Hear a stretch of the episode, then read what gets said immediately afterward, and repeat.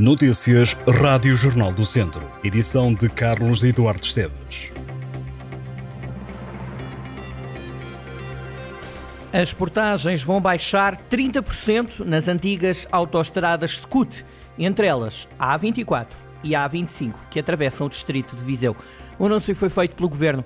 Considerando os valores base de 2011, quando as ex-SCUT começaram a ser portajadas, o Governo indicou que estes descontos representam uma redução de 50% para 65%.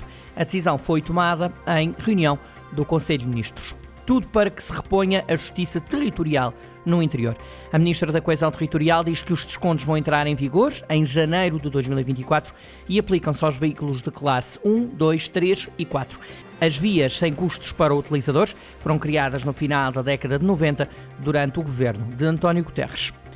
A Câmara de Viseu comprou 34 edifícios desde o início do ano, que vão permitir criar cerca de 70 focos nos centros históricos das aldeias do Conselho, no âmbito da Estratégia Local de Habitação.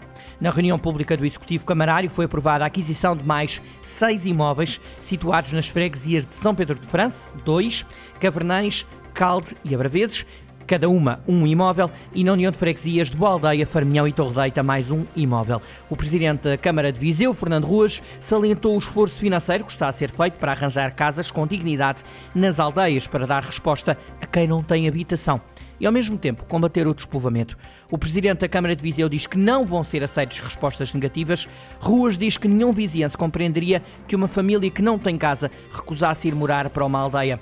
O autarca diz que a falta de resposta dos transportes públicos às necessidades das pessoas, em termos de horários, não poderá ser usada como desculpa para não aceitar a casa, uma vez que vai ser implementado o transporte flexível a pedido ir e vir. Em fevereiro, o autarca tinha anunciado que a estratégia local de habitação seria aproveitada para levar pessoas para as zonas rurais do Conselho, estando previstos perto de 14 milhões de euros para adquirir e reabilitar casas antigas. O Plano Estratégico Educativo Municipal de Tondela foi recentemente aprovado por unanimidade pelo Executivo da Câmara e pelo Conselho Municipal de Educação. Entre as medidas previstas no novo documento estão a criação do Observatório Municipal da Educação e do Estatuto da Criança do município, além da redução da indisciplina nas escolas e do lançamento de um orçamento participativo e de circuitos especiais de transporte para colmatar longos tempos de espera para os anos letivos de 2023-2024 e 2024-2025 foram traçadas mais de 50 metas em 18 áreas de intervenção. Entre os 62 objetivos a alcançar estão a criação até 2025 do Observatório Municipal da Educação de Tondela, em articulação com as escolas, também a redução em cada ano de 50% nos registros de indisciplina nas escolas e a criação do Estatuto da Criança do município de Tondela no atual ano letivo.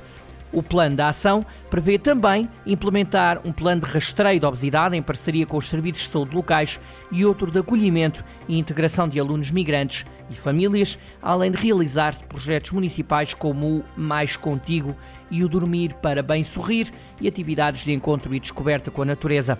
É também sugerida a criação até 2024 de um grupo de teatro escolar, reunindo alunos dos dois agrupamentos e da escola profissional e de clubes de desporto escolar nas modalidades de judo, ginástica, badminton, handball e xadrez.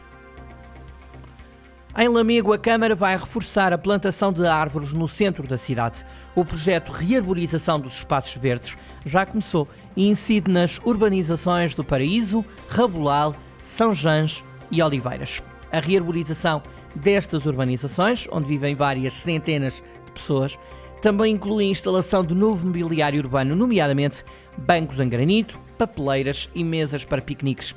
A empreitada vai custar mais de 175 mil euros.